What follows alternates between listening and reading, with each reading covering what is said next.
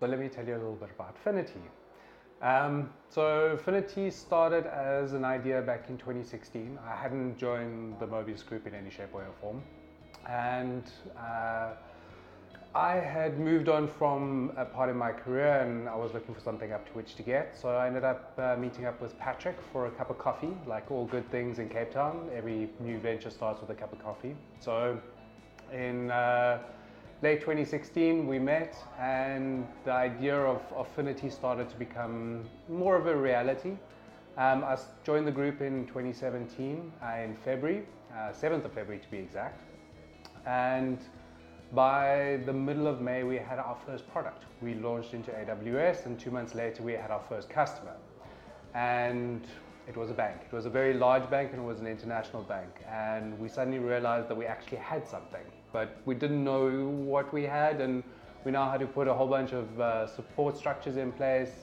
Um, you know, we'd, we'd kind of teed it up to the nines from a security perspective uh, from an innovation perspective because no one else was really doing what we were doing. But the reality is we still needed to support it and, and develop a whole bunch of protocols around the tech support to, to enable our clients to actually use the technology. It took about another six months for, the, for everything to kind of settle. Um, and once we had settled it, we then started going back to the market and finding out if there were any additional customers out there. Um, and through 2018, um, we, we added another five customers. Uh, through 2019, we ended up um, you know, close to, to 12 customers. That's excluding the MSP stuff that we were doing, so that was uh, essentially direct customers.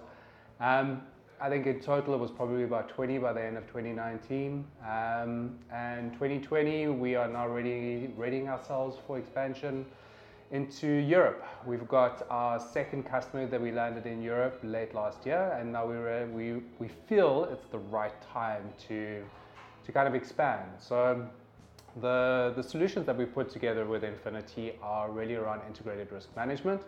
So integrated risk management is basically taking people, technology, process, and underpinning that with a whole bunch of data points. Um, and what you get out of that is workflow automation um, and hopefully some really cool reporting that will actually impact on the business in a positive way. And when I say the business, pretty much any business that follows a risk based approach, any business that has a compliance challenge, any business that has a risk challenge, that is what we solve.